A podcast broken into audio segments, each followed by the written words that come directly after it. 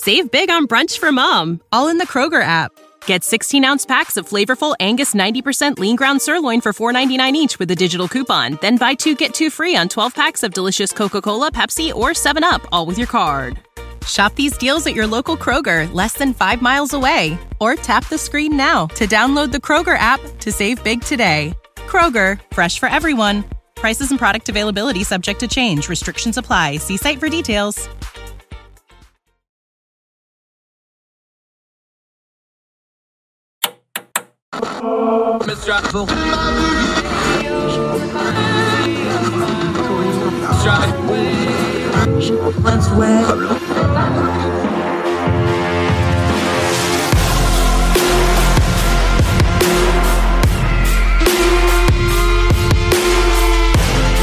With your host, Andrew Donaldson. This is Heard Tell. Kyle, welcome back to Heard Tell. Okay, new face. Love getting new contributors on, but he's from an old group of friends. He's a Young Voices contributor. He's up in Michigan at the University of Michigan at Ann Arbor. Although, for the purposes of this conversation, we will not hold that against him because it ain't his fault that Rich Rod went up there. Uh, Kareem Rifai, how are you, my friend? Thank you so much for joining the program. I'm good. How are you? Thank you so much for having me. I'm good. Uh, I wish we didn't have to talk about this kind of a topic, but we do because it's the kind of world we live in. You're writing in the Detroit News about it.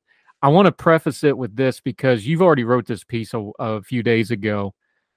Just in the few days since you read it, th- it's all over the news. Protests, dissidents, crackdowns on protests, how authoritative regimes like China, like Vladimir Putin, like others – are extending their reach into Western nations to try to cut down on dissent. This is something, obviously, you probably started researching this a week or two ago. This is something that's going to accelerate in the coming weeks, I think. Is that how it feels to you, too? For certain, yeah. And like I say in the piece, you know, we're all aware that these regimes crack down on dissent within their own borders. But I really wanted to call attention to kind of this growing phenomenon of what Drew, the guy I interviewed, and I call the export of repression abroad. That's a great term. You should uh, trademark that real quick, or maybe get the domain name for it, because that's exactly what they're doing. We throw around terms like um, colonialism and imperialism, but then when you look at China, well, they're being imperialistic about things, but they're being imperialistic about repression and about controlling speech and narratives and things like this. That's part of what you're getting at here in the bigger picture before we get into the specifics of this piece in the modern world with modern technology, they have to fight with information. They're trying to sequester free speech. That's nothing new in history, but it's very different in the modern age. And they're not just content to do it in their own countries, they're going worldwide with it. Absolutely. What's the first thing you hit on when you went to look at this? I want you to tell us the story because I think things like this, we get a little buzzwordy on them sometimes. Of course, the old thing about, you know, a million people's a statistic, one man's a tragedy you highlight this guy in England and he was protesting and he got snatched up. But it's also indicative of this tactic that's been used. Tell us the story of this guy and why you started out with it to bring attention to this issue. For sure. Um, so his name is Drew Pavlou. He is an Australian uh, pro democracy activist. Uh, he's made headlines for a couple of years now. Famously, he um, was removed from Wimbledon after um, holding up a sign, I believe, that said, Where is Peng Shuai? That um, famous Chinese tennis player who lodged sexual assault allegations at a top CCP official. So he's been uh, in the public eye for a while now. Um, and I've gotten to know him recently pretty intimately. And um, a few months ago now, or a couple weeks ago, he was protesting in front of the Chinese embassy in London and essentially, what happened was a fake bomb threat under his name was emailed to the embassy. The embassy called the police. He was arrested. He was in, you know, jail for 24 hours, like no access to uh, consular assistance. Um, he was in a whole bunch of legal trouble. The authorities were not, you know, believing his story that this was a fake threat. Um, he was essentially trapped in London for almost a month because of court dates. He was told, you know, if he left the country, he may be arrested. Um, and all of this just sparking from him standing outside an embassy with a couple of flags. um, ended up with him being arrested for like uh, threatening to commit a terroristic act. And the thing about this is, and as you detailed it, the reason we know this was probably a setup is because the Chinese officials, the CCP, and their intelligence and their security apparatus, they've targeted him before. So the fact that he was just standing out there, they knew they knew well and good who this guy was, and they made sure it was a very specific. Oh, this is the guy that did that, right? Absolutely. And the exact same thing happened to him again this week in Australia, another fake bomb threat under his name. But now finally, you know, authorities have caught on that this is, you know, a targeted campaign against him. So um, he's not facing really any legal trouble from what I know now. But yeah, it just continues. The thing about this is this is almost like the swatting tactic we've seen in American domestic politics but on an international level, this has extreme consequences. Like you said, he's an Australian, so he's a Commonwealth guy. He should be able to travel. This could prevent him from traveling. This is very much a way of trying to tap down dissent because the reason they go after a high profile dissenter like him is because if you can get him, then the rest are quiet. We just had on our program talking about Hong Kong with Francis Hui, and then they're like, look, when they took out the top 50 or 60 organizers, all the protests in Hong Kong stopped this is a pattern. This is something the Chinese Communist Party has down to a science. They know what they're doing doing this, and the pattern is something we should see to see how it's reaching out worldwide. And you touch on that. Absolutely. Um, like you mentioned with Hong Kong, diaspora communities have been targeted for a really long time now. Uh, Uyghurs, Hong Kongers, uh, Taiwanese people, um, especially on college campuses too. There's you know the CSSA, uh, which is the Chinese Student Scholars Association, which you know there's a bunch of accusations that the Chinese government uses that organization on campuses to spy on dissent um, from students. So uh, Drew kind of also drew that to my attention as well that a lot of the diaspora communities in the UK and in Australia have been constant targets by the CCP, even once they've left China's borders and what does he say when you talk to him? Again, put a personal face on this because we, we understand the geopolitics of it. We understand the human rights issue part of it. Well, most people that are functional adults that aren't wicked understand it. There's some people in the world that don't. When you're talking to him, what comes across? Like, what drives people to keep dissenting like this? Is it the people he knows personally? Is it just the wrongness of it? when you're talking to somebody like that one on one, not through a news story, not through a written piece, not through propaganda videos and YouTube, both for and against, what is it that comes across?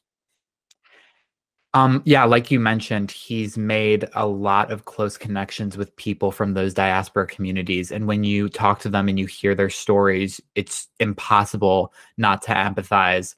You know, as a Syrian too, like I'm a part of a diaspora community from an authoritarian country.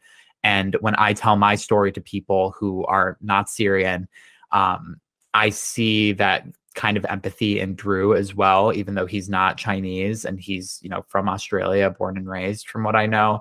Um, you can just really tell he has a lot of empathy and he's heard a lot of personal stories from, you know, Tibetans and Uyghurs, etc. Let me ask you about that because, um, you know, Syria and Assad and Russia and ISIS.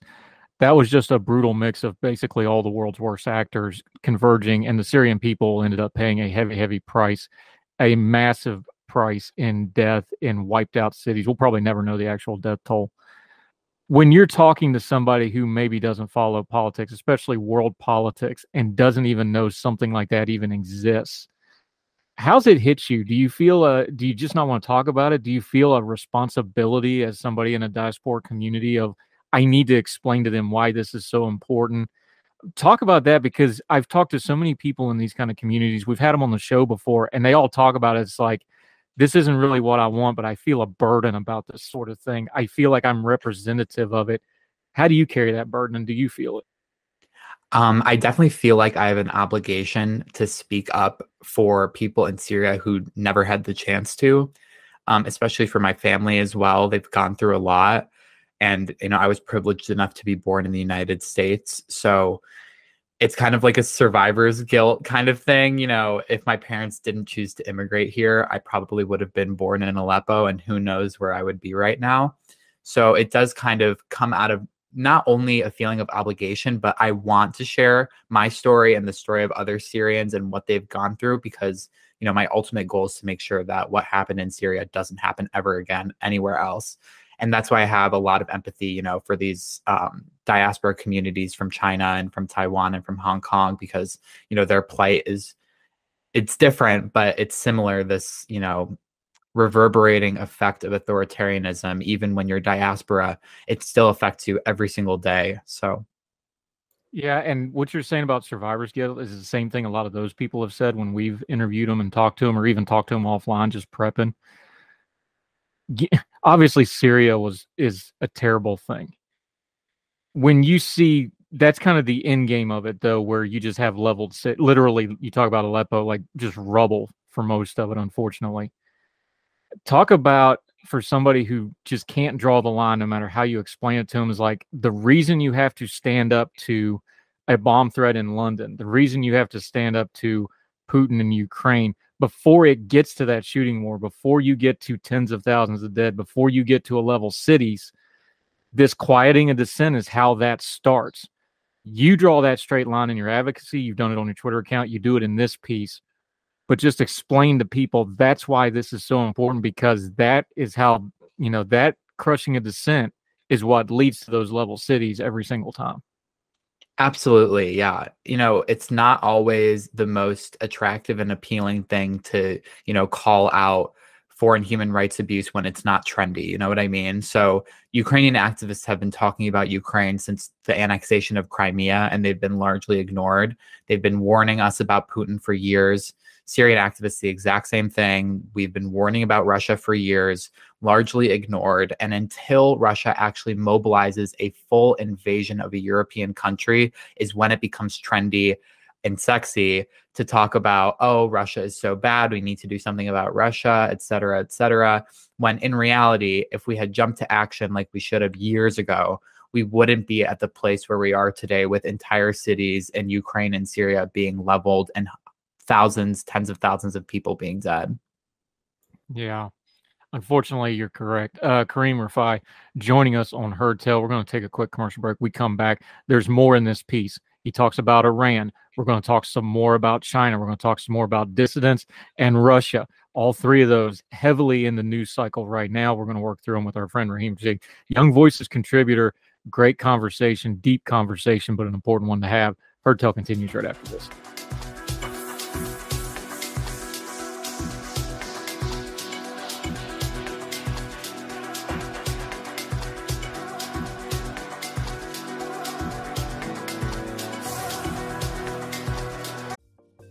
Folks, if you've listened to the Heard Tell program, you've heard our friend Gabriella Hoffman, but you need to make sure you're checking out her podcast, District of Conservation. It's a podcast exploring the nuances of true conservation efforts from DC and beyond. From topic discussions to exclusive interviews with conservation and energy newsmakers, Gabriella keeps listeners appraised of the latest news stories while elevating important voices. Listen to District of Conservation on Apple Podcast or wherever podcasts are played.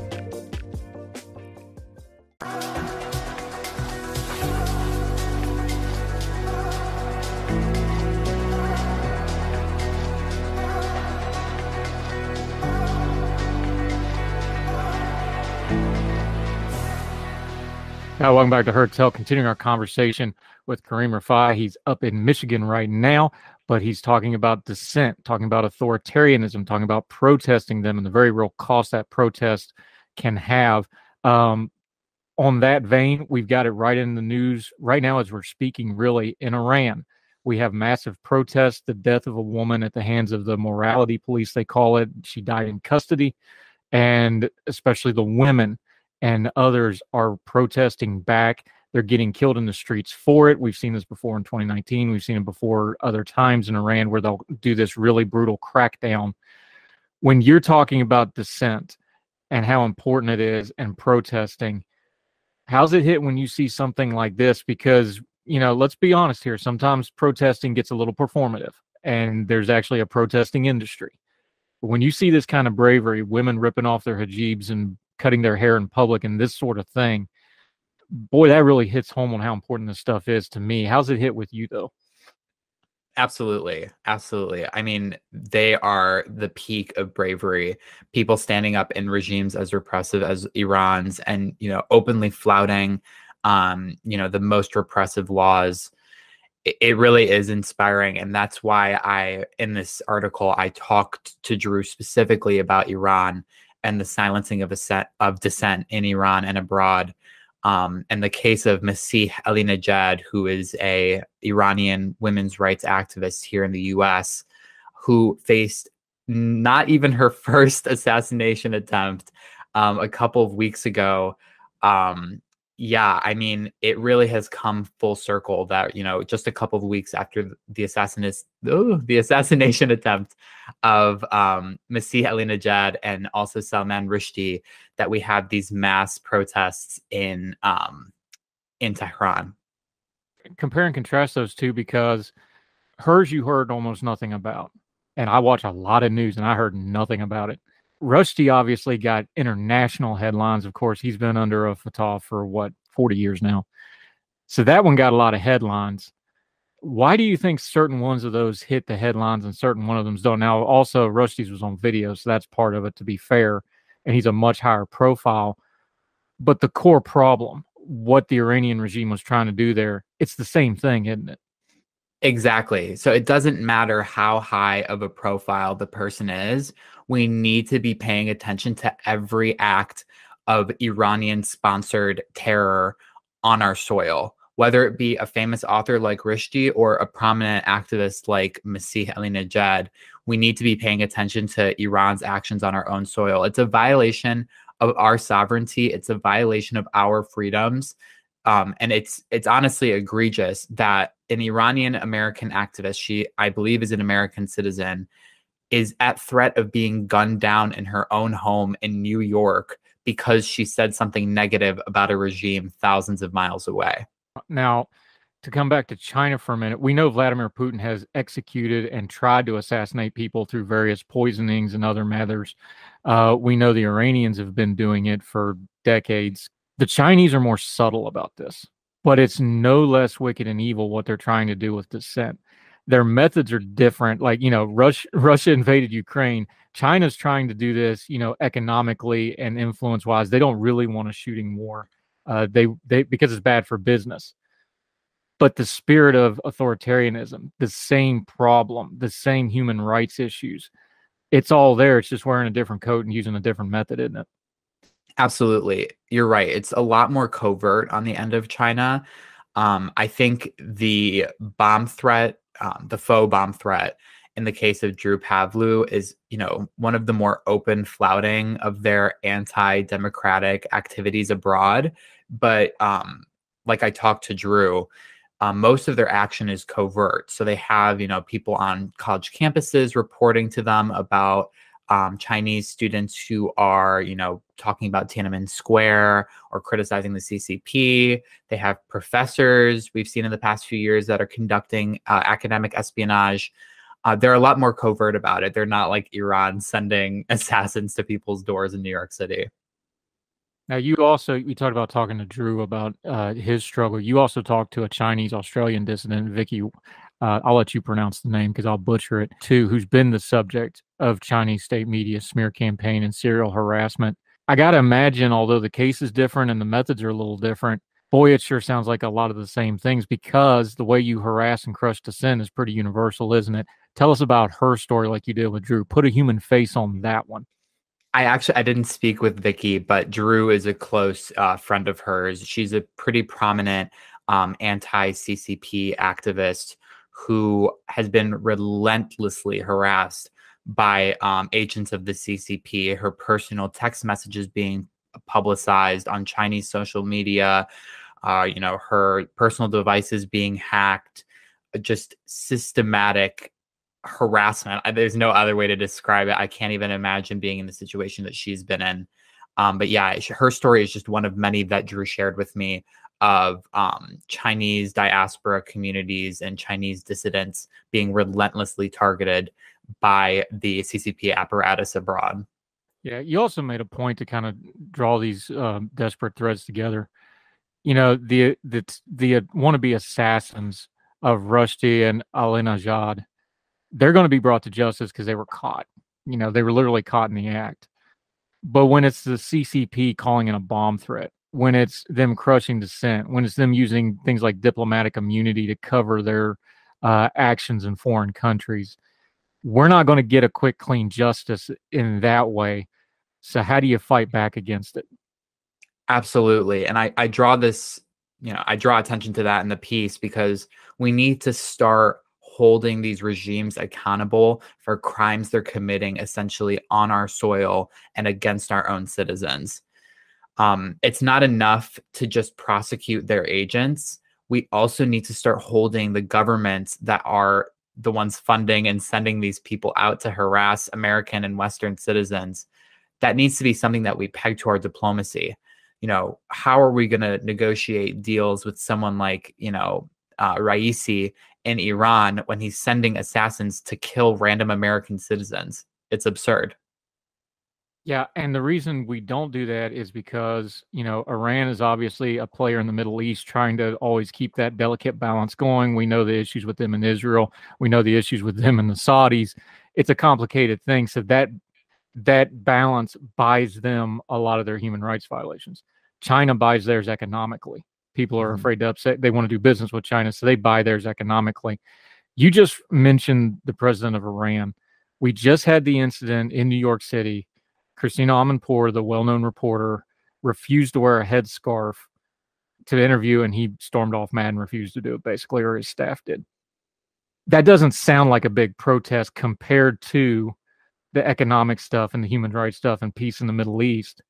But what you're saying little things like that publicly to leaders that make them lose face, which is something they do care about, I think that does matter. How does it land with you though? Absolutely. You know, I'm more enthusiastic than anyone to see the now mainstreamed upheaval against the Iranian government right now in the US. And I hope it lasts because we can't go weak there's no more time for weakness. Too many people have died at the hands of the Iranian regime for us to take a step back and give them a boatload of concessions. So, seeing this mainstreamed upheaval against not only Raisi but you know the government of Iran over what's been going on in the past week, it's it's really great to see. Um, Kareem Rifai joining us. Now you've gotten to talk to dissidents like Drew. You've got a little bit of a network. You're from a diasporic community. Not everybody listening to that has those kind of connections. What can someone do to affect it just in their social media, in their conversations, in the discourse, in the way they talk about these things? Just kind of the average person who, you know, doesn't have political connections and maybe doesn't think they have a dog in the fight other than maybe they do care about freedom tell them a few things they can do that actually affect change here. Is it in the way they talk? Is it following and platforming and echoing the dissidents that do get their message out? Give the normal folks a thing or two they can do, like on their social media, that would actually do some good here and not just yelling at the TV about how wrong it all is. Yeah, that's a great question. I think the number one thing that someone who is not intimately connected to these issues can do is to fight the apathy and the way that you fight apathy is continuing to talk about the human rights abuses that are happening, continuing to platform dissidents and the people who actually are being intimately affected by these anti democratic actors and fighting against the kind of everyday apathy of, well, that's thousands of miles away. It doesn't affect me. Because in reality, it does. Every time you go to the pump, and the price is above four dollars, you can point to you know the instability that's been caused by Russia. It's it's an everyday thing. It's for everyone. So you may think that you don't have a dog in the fight, but in the end, you do. You may not be as intimately connected as someone you know in Kiev or someone in Aleppo or someone in a diaspora community, but you are being affected by the actions of these regimes every single day and you should be putting an effort to making sure other people know that too yeah, that's really well put, my friend Kareem Rifai joining us. Um, we're going to have you back because these issues are universal. They're not going away. They look like they're accelerating in a lot of ways. But I also take some hope here because I think the reason some of this is accelerating is because I think some of these regimes are legitimately scared, especially Putin, especially the Iranian regime. Uh, China's not going anywhere, but they obviously have a long term plan that they worry about it. So we have to have hope because if they're worried, that means that there's hope. Um, till we get you back though let folks know where they can follow you. We're going to link to this piece. It's a great piece. There's a lot of links inside the piece. Make sure you read those as well. Read it for yourself. Share it with folks. Make up your own mind. We'll link to that in the show notes.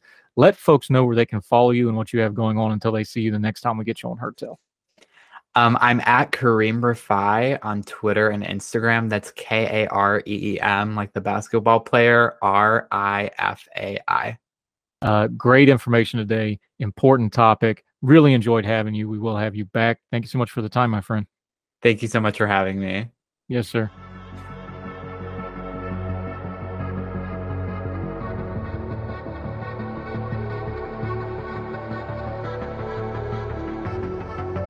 You know how to book flights and hotels. All you're missing is a tool to plan the travel experiences you'll have once you arrive. That's why you need Viator. Book guided tours, activities, excursions, and more in one place to make your trip truly unforgettable. Viator has over 300,000 travel experiences to choose from. Everything from simple tours to extreme adventures and all the niche, interesting stuff in between. So you can plan something that everyone you're traveling with will enjoy. Real traveler reviews give the inside scoop from people who've already been on the experiences you're considering. So you can plan with confidence. Free cancellation helps you plan for the unexpected, and 24 7 customer support means you can travel worry free. Download the Viator app now and use code Viator10 for 10% off your first booking in the app. Find travel experiences for you. Do more with Viator.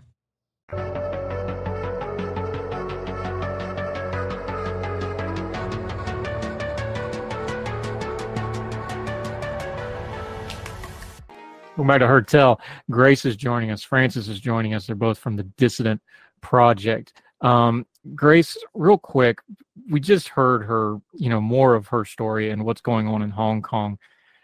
It's not just Hong Kong. We have multiple people in the Dissident Project um, from all over different parts of the world. The theme that goes across all of these, whether it's Venezuela, whether it's Hong Kong, whether it's North Korea, authoritative dictatorships who need power and they have to crush dissent and they have to crush other people's freedoms to keep that power. This is universal through human history. It's always going to be this way throughout human history, I think. How do you tell that part of the story that, hey, this isn't just some ideological term we throw around on social media? This is a part of the human experience for as long as we have recorded human history. And it's happening right now to real life people that through technology you can talk to, like Francis. Yeah, absolutely. Um, I think in addition to uh, you know the dissidents telling their personal stories, which is uh, an incredibly important part of this.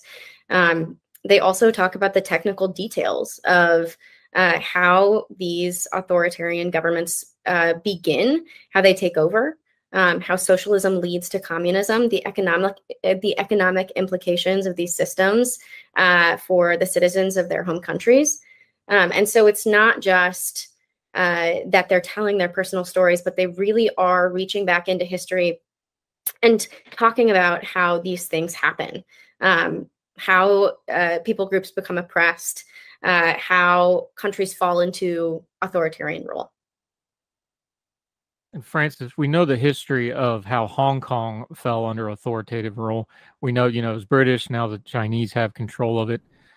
What's the future? And I don't, I don't want to be bleak about it, but you know, the, the Communist Chinese Party is very ingrained. They're not going anywhere anytime soon. What's the immediate future of Hong Kong? Are are they going to get even more freedoms taken away? What's the status right now today? Because, like we mentioned before, the Western media has kind of stopped covering it, unfortunately, since probably the, the 2019 where we had those visual things. What's been going on since then, and what do you anticipate in the near future? Well, as I said, on a on a civil activity level, there's none. There's no um, protest going on in the streets. Um, and but then I also want to mention that I think there are still resistance uh, among the people. You know, you can you can't shut people's mouth like all of a sudden and erase their memories. I think that's something we can hold hope on. And um, when there is such a huge um, oppression that exists in in the city, that's when arts start to evolve, and that's when create like creation starts to come out, and we see many people start to um, pay more attention to local arts and local music, and you know just everything that's coming out from Hong Kong because they know that's what they can what our national identity is contained to. Um, and they start to embrace more about the local culture and that's how they practice and how they really lift their identity out as a hong konger. So you see there are a lot of different art different um, special unique things that comes out from the city and our part in excel is to promote about it and to you know amplify that. Um, because the people back people in Hong Kong they do not get as much exposure and attention as they have before. Um, and I think even now, like within arts, you can see people's voice are continue they are continuing to speak up and and and to to and to say the values they they they want to embrace. So um, when you look at little things and basically things that comes out from the city. It's very it's just amazing. And i i think um that's the thing that we can look forward to. And who knows? Like i think back in 2014 i didn't imagine that something as big as as massive as the 2019 movement would happen. So perhaps we can have hope that in the future something like that could happen even and and something even bigger. We don't know. And uh, i can only tell you that you know for people like us outside we have the responsibility to amplify their voice and to uh, continue to bring attention to them. And that's why i'm with the dissident project because i want to tell a story of hong kong basically are are you aware of that as you do your advocacy? And I, I, know we're talking with Grace. You know, the way you've built the Dissident Project, it's going to be very online. It's very multimedia. It's multi-platform. We call it on purpose. Are you are you cognizant of that? It's like you don't really know what's going to break through, not just to Hong Kong, but the Chinese people themselves. I know they keep a real tight lock on the technology, but you never know what might get through and you never know who might get to see it. And that little sliver, like, for example, when Speaker Pelosi went to Taiwan and, and the CCP just absolutely freaked out, you know, we kind of say it's like, it's not just that they're free. That scares them to death because somebody might see that and they might see somebody that's free and they might see a country that's free and something. Are you really cognizant of that? It's like every time I do this, every time I make a YouTube video, every time I do an interview, you just never know what might slide through and inspire that one more person. Yeah, Absolutely. Like they would send millions of people online, like robots, to comment under your video and to basically send you uh, create a huge backlash online against your video or anything that you do. And that's when you know oh, this is something they care about and they're scared of. And so we would do that more. Um, I can, you know, a lot of times sanctions does help. Um, sometimes when they're trying to do evil things and little things and they thought no one is going to pay attention to and we reveal that truth they are scared too. So um i you know I, we we'll just continue to do that more often you know. Yeah i've had a few run-ins with those state sponsored tag twitter accounts uh once or twice because i don't care. I say what i think of them and they know exactly where i stand on that. Grace you have to know that though when you put this project together they are very the the CCP propaganda online. It's very active. There's a lot of bots out there. They have a lot of malicious stuff out there.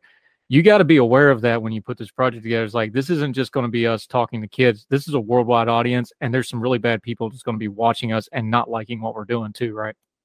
Oh yeah, yes, we're very aware, um, and I think uh, being strategic with our language um, has been really important for us not only as we consider those different factors, which are huge, and the safety of our distance, which is huge, um, but also reaching as many people as possible, right? We want to reach people in the movable middle. Uh, we want to talk about human rights abuses. We want to talk about liberty. We want to use language that will be as uh, accessible as possible for as many people as possible. So we're being very cognizant of all of those different factors. Yeah, it's a tough road to hoe because you just you want to say certain things to people that are just that out now wicked, but at the same time you got to understand there's another audience. So God bless you for walking that hard line. Uh, we're going to take one more quick break. We come back. We're going to kind of wrap this up a little bit more about the Dissident Project. We're going to talk about those kids they're going to be talking to in the schools, the reactions, what it's like to talk to them, what it brings up in the people that do it. Because sometimes we just see the people standing in front of the room, and and you need to know what it feels like to stand up there. I've had to do that a little bit myself sometimes. More with Grace, more with Francis, as we continue Heard Tell right after this.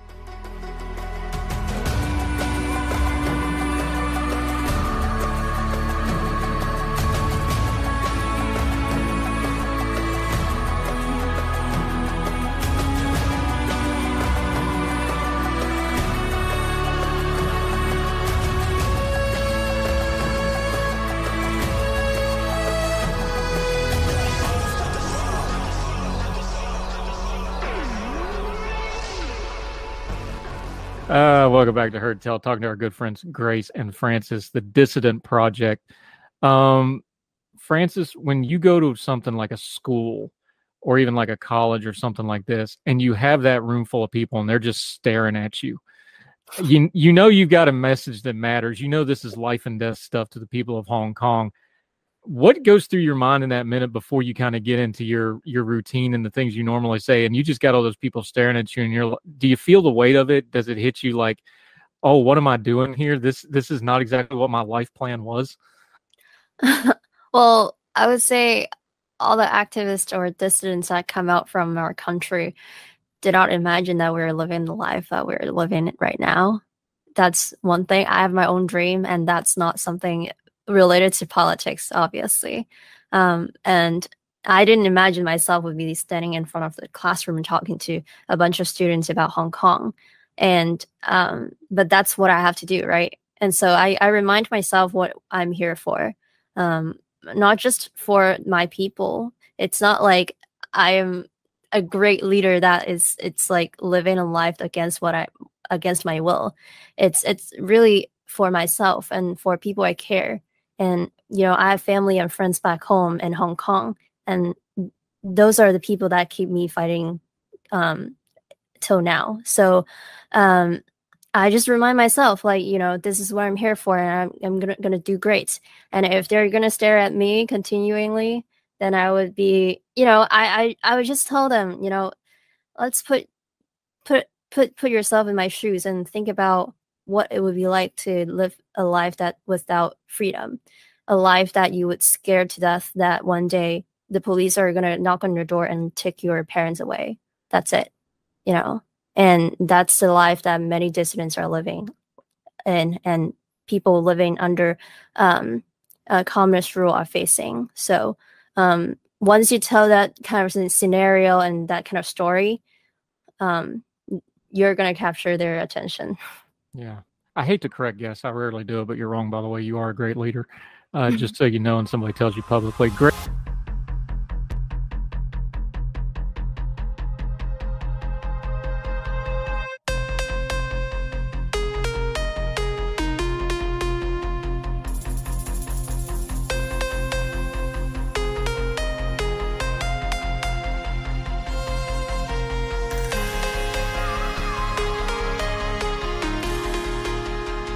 Uh, welcome back to Heard Tell. Okay, we got Daniel Chan Contreras. We're talking the uh, immigrant.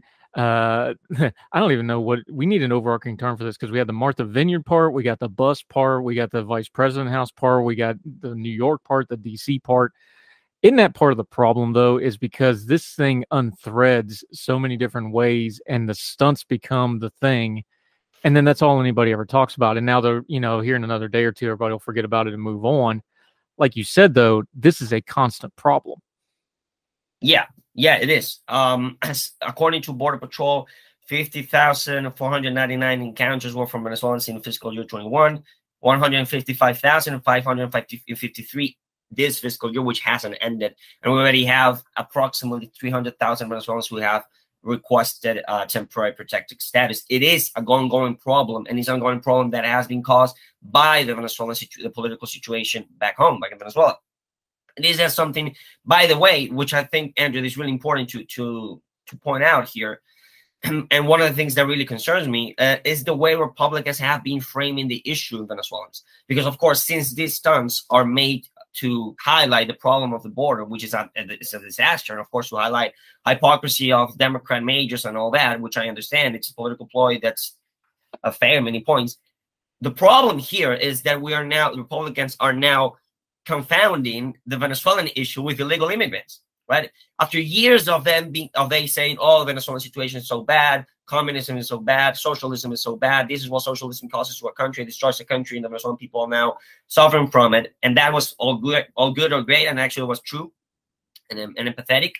And they say somehow say the same thing about Cubans. Cubans are not uh, refugee are not illegal immigrants or refugees because they, are escaping a communist dictatorship. Oh, but the Venezuelans also, who are also being ruled by a similar uh, dictatorship, they are illegal immigrants just because, of course, the ploy requires them to be illegal immigrants, right? So that's what actually concerns me quite a lot. That the Republican Party, who has been quite consistent on the way that characterized the Venezuelan crisis, now in these moments, because of course the political necessities dictate in that way, they changed a little bit the tune. It's like, oh, Venezuelans are no longer uh, you know, like kind of victims of communism, more another illegal immigrants are coming to the country. That's something that I consider it's uh, worrisome as a, as a Venezuelan and as a conservative as well. Here's the thing: let's be adults here. When whoever planned this for, and I know DeSantis and Governor Abbott and Governor DeSantis, they're getting the flack because these are their programs. They pro they didn't handpick these folks. Somebody in their chain of command and their staffs did this. Somebody purposefully said, "Let's get the Venezuelans for this." They did that purposefully. They didn't get you know folks from any other country. They didn't use uh, Mexicans. They didn't use any other group. I know it's speculation. I don't think that's accidental. It can't be accidental. Of all the folks down there, they know the asylum process is more legally fraught. They know it's more complicated. They know that the uh, the situation of these folks is a little different. Why did they pick the Venezuelan folks for this? Do you think because it's happened more than once now, so it's not accidental? Yeah. Yeah, it's happening a while. I mean, actually, the majority of people being bussed around. It's not like only Martha's Vineyard or the vice president's home. It's like majority of them are Venezuelans. Uh, I wouldn't know. As you said, it's speculative. I don't know the inner and outs and like the process it works. But my working theory is basically most Venezuelans who cross the border immediately ask for asylum. I mean, they cross the border and immediately ask for asylum because that's the way that that migratory flow is working, right? So when when when you ask for asylum, of course, you have to report to to government basically. Right? You have to report to uh, border agents. You have to report to immigration officers in some ways. That makes the Venezuelan pool of uh, of migrants or refugees easier to detect, basically, than those from other countries that don't try to uh, claim asylum and try to actually uh, go into the country without being caught by migrate um, immigration officers. That's what I think. First one, and the second one, of course, as you said, the situation is quite fraught. Venezuelans we are very new at this, uh, uh, trying to get this, uh, um, trying to get uh, uh, of crossing the border. This is not a history of Venezuelan crossing the U.S. border. So of course, people who come here can be easily dissuaded to try to go and pick a bus. Maybe it works for them. Actually, maybe they want to go to New York. Whatever the situation is fraught. A lot of them probably don't know a lot of English and you know it's a, a, bit easier to get them to uh, uh, to agree. Probably a lot of them do agree and just want to go further north and like they say okay i'll pick the free the free ride. So i think it's a combination of both factors. One that the venezuelan pool is easier to detect. That's my working theory. I don't know if it's true. I don't know if it's not true. It's just completely speculative. And the second one is of course the situation is a little bit more fraud. A lot of venezuelans it's the first time they're doing come to the united states. They don't have a lot of people who are trying to it's just not a history right of venezuelans trying to cross into the united states through the rio grande. So it's easier for them to um believe anything really what they, they told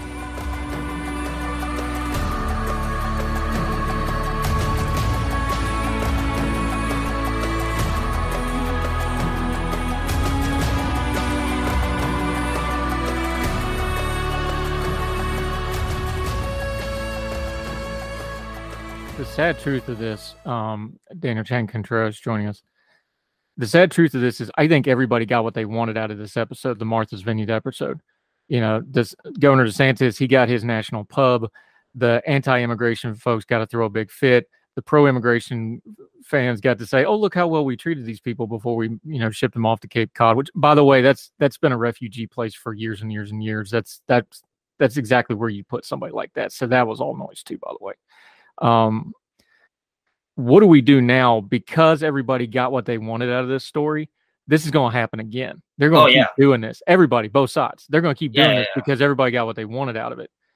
So what do we do next time? Because there's going to be a next time. Well, that's that's something that really concerns me is the fact that it will continue happening.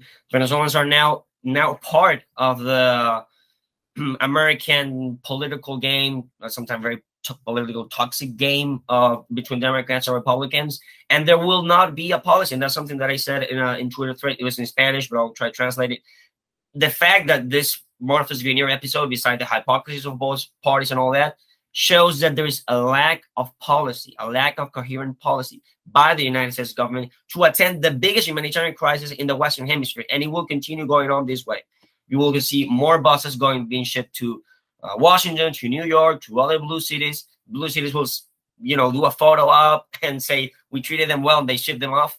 Um, but the reality is that Venezuelans will still be the victims after this. I mean, the consequences of this is that Venezuelan asylum seekers do not have. There's not a policy to uh, take care of the Venezuelan refugee problem, and now that it's become politicized, there's even less chances for there to be a coherent policy response to the Venezuelan refugee crisis. A crisis that, and I really want to really point this out again and again and again and again, is not a unique American situation.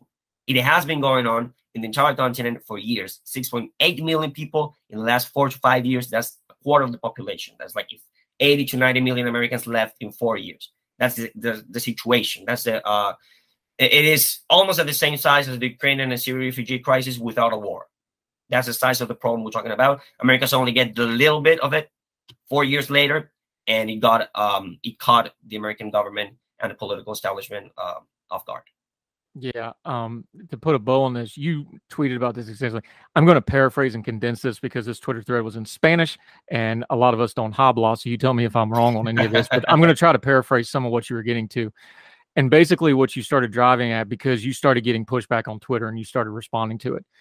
A lot of the same tropes we hear about the southern border is like, oh, well, Venezuelans, they're just sending us, you know, they're emptying their prisons and sending us all their bad folks. Or, and then you went, and this one really hit me because I think you're right. I think this is going to happen. I'm going to quote you here, and this is the Google Translate. So if it's a little off, you tell me.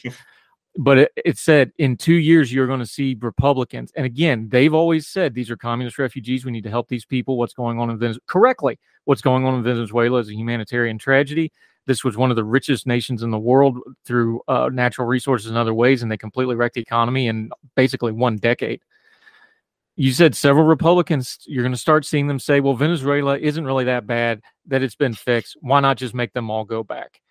I'm afraid you're right, but I'm afraid you're right because we're starting to hear that about Cuba. We've started to hear that about other places that uh, legal immigrants even come to. There's this real hardcore wing, and it's always been there. You can go back to the 1880s and see the exact same propaganda of, well, you're native born or you need to go back, that kind of garbage. I think you're right because we've seen this over and over again all throughout American history where you have this anti and again, I'm not talking about illegal immigration, which is a problem that needs to be dealt with. Legal immigration, asylum seekers, refugees that we probably should be doing some kind of accommodation for. I think you're right to say that. What are you watching for in the next, you know, like we said, they're going to keep doing these events. What are you watching for in the next few years that are going to be warning signs that the tide like that is turning? Well, I think one of the most important things to note will be the way and the narrative that turns the uh, that Republican and conservative media outlets use to describe the Venezuelan situation. Right until now, until a couple months, it was always Venezuela was used as a talking point for campaign speech, saying this is what socialism does. It's really bad. People are fleeing for their lives or escaping a communist regime, which is all true. But if that tone when they talk about Venezuela changes from this is an example of what socialism can do to oh look this is another example of what Biden failed immigration policy has done and they're bringing uh, criminals and all that this this Breitbart report that uh, came out saying about talking about that which I think is really inconsistent and flimsy.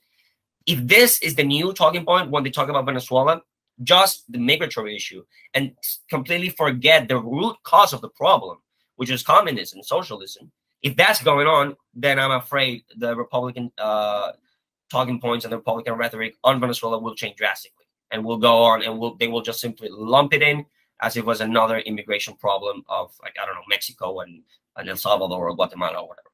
Yeah, and this is a problem whether it's immigration, education, spending, whatever. When you start lumping things into buzzwords, you don't get any kind of good policy out of that because these things are complicated and you got to turn the noise down. That's why I have people like you on my friend Daniel Chan Contreras joining us. Uh, till we get you back, I'm going to have you back because we're going to keep talking about this. This is going to continue to be an issue, unfortunately, for the Venezuelan people. Uh, let folks know where they can follow you, what you got going on. We're gonna we got your social media up on the screen. Let folks know what you got going on until they see you on Heard Tell again, my friend. Uh, yeah, you can go. You guys can follow me on, on Twitter. Um, I usually post my thoughts over there, both in, in Spanish and English, and also write for El American, which is a conservative media outlet aimed at, at Hispanics. I occasionally write there, so anything that I post, I'll post it over there. Great job, buddy. Good information. Love talking. Good time. We'll do it again real soon, sir. Thank you so much for the time. Thank you, Andrew. Thank you very much.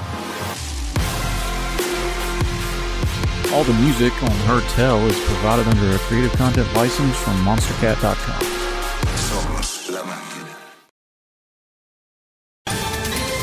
Ohio, ready for some quick mental health facts? Let's go. Nearly 2 million Ohioans live with a mental health condition. In the U.S., more than 50% of people will be diagnosed with a mental illness in their lifetime. Depression is a leading cause of disability worldwide. So, why are some of us still stigmatizing people living with a mental health condition when we know all of this? Let's listen to the facts and beat the stigma. Ohio, challenge what you know about mental health at beatthestigma.org.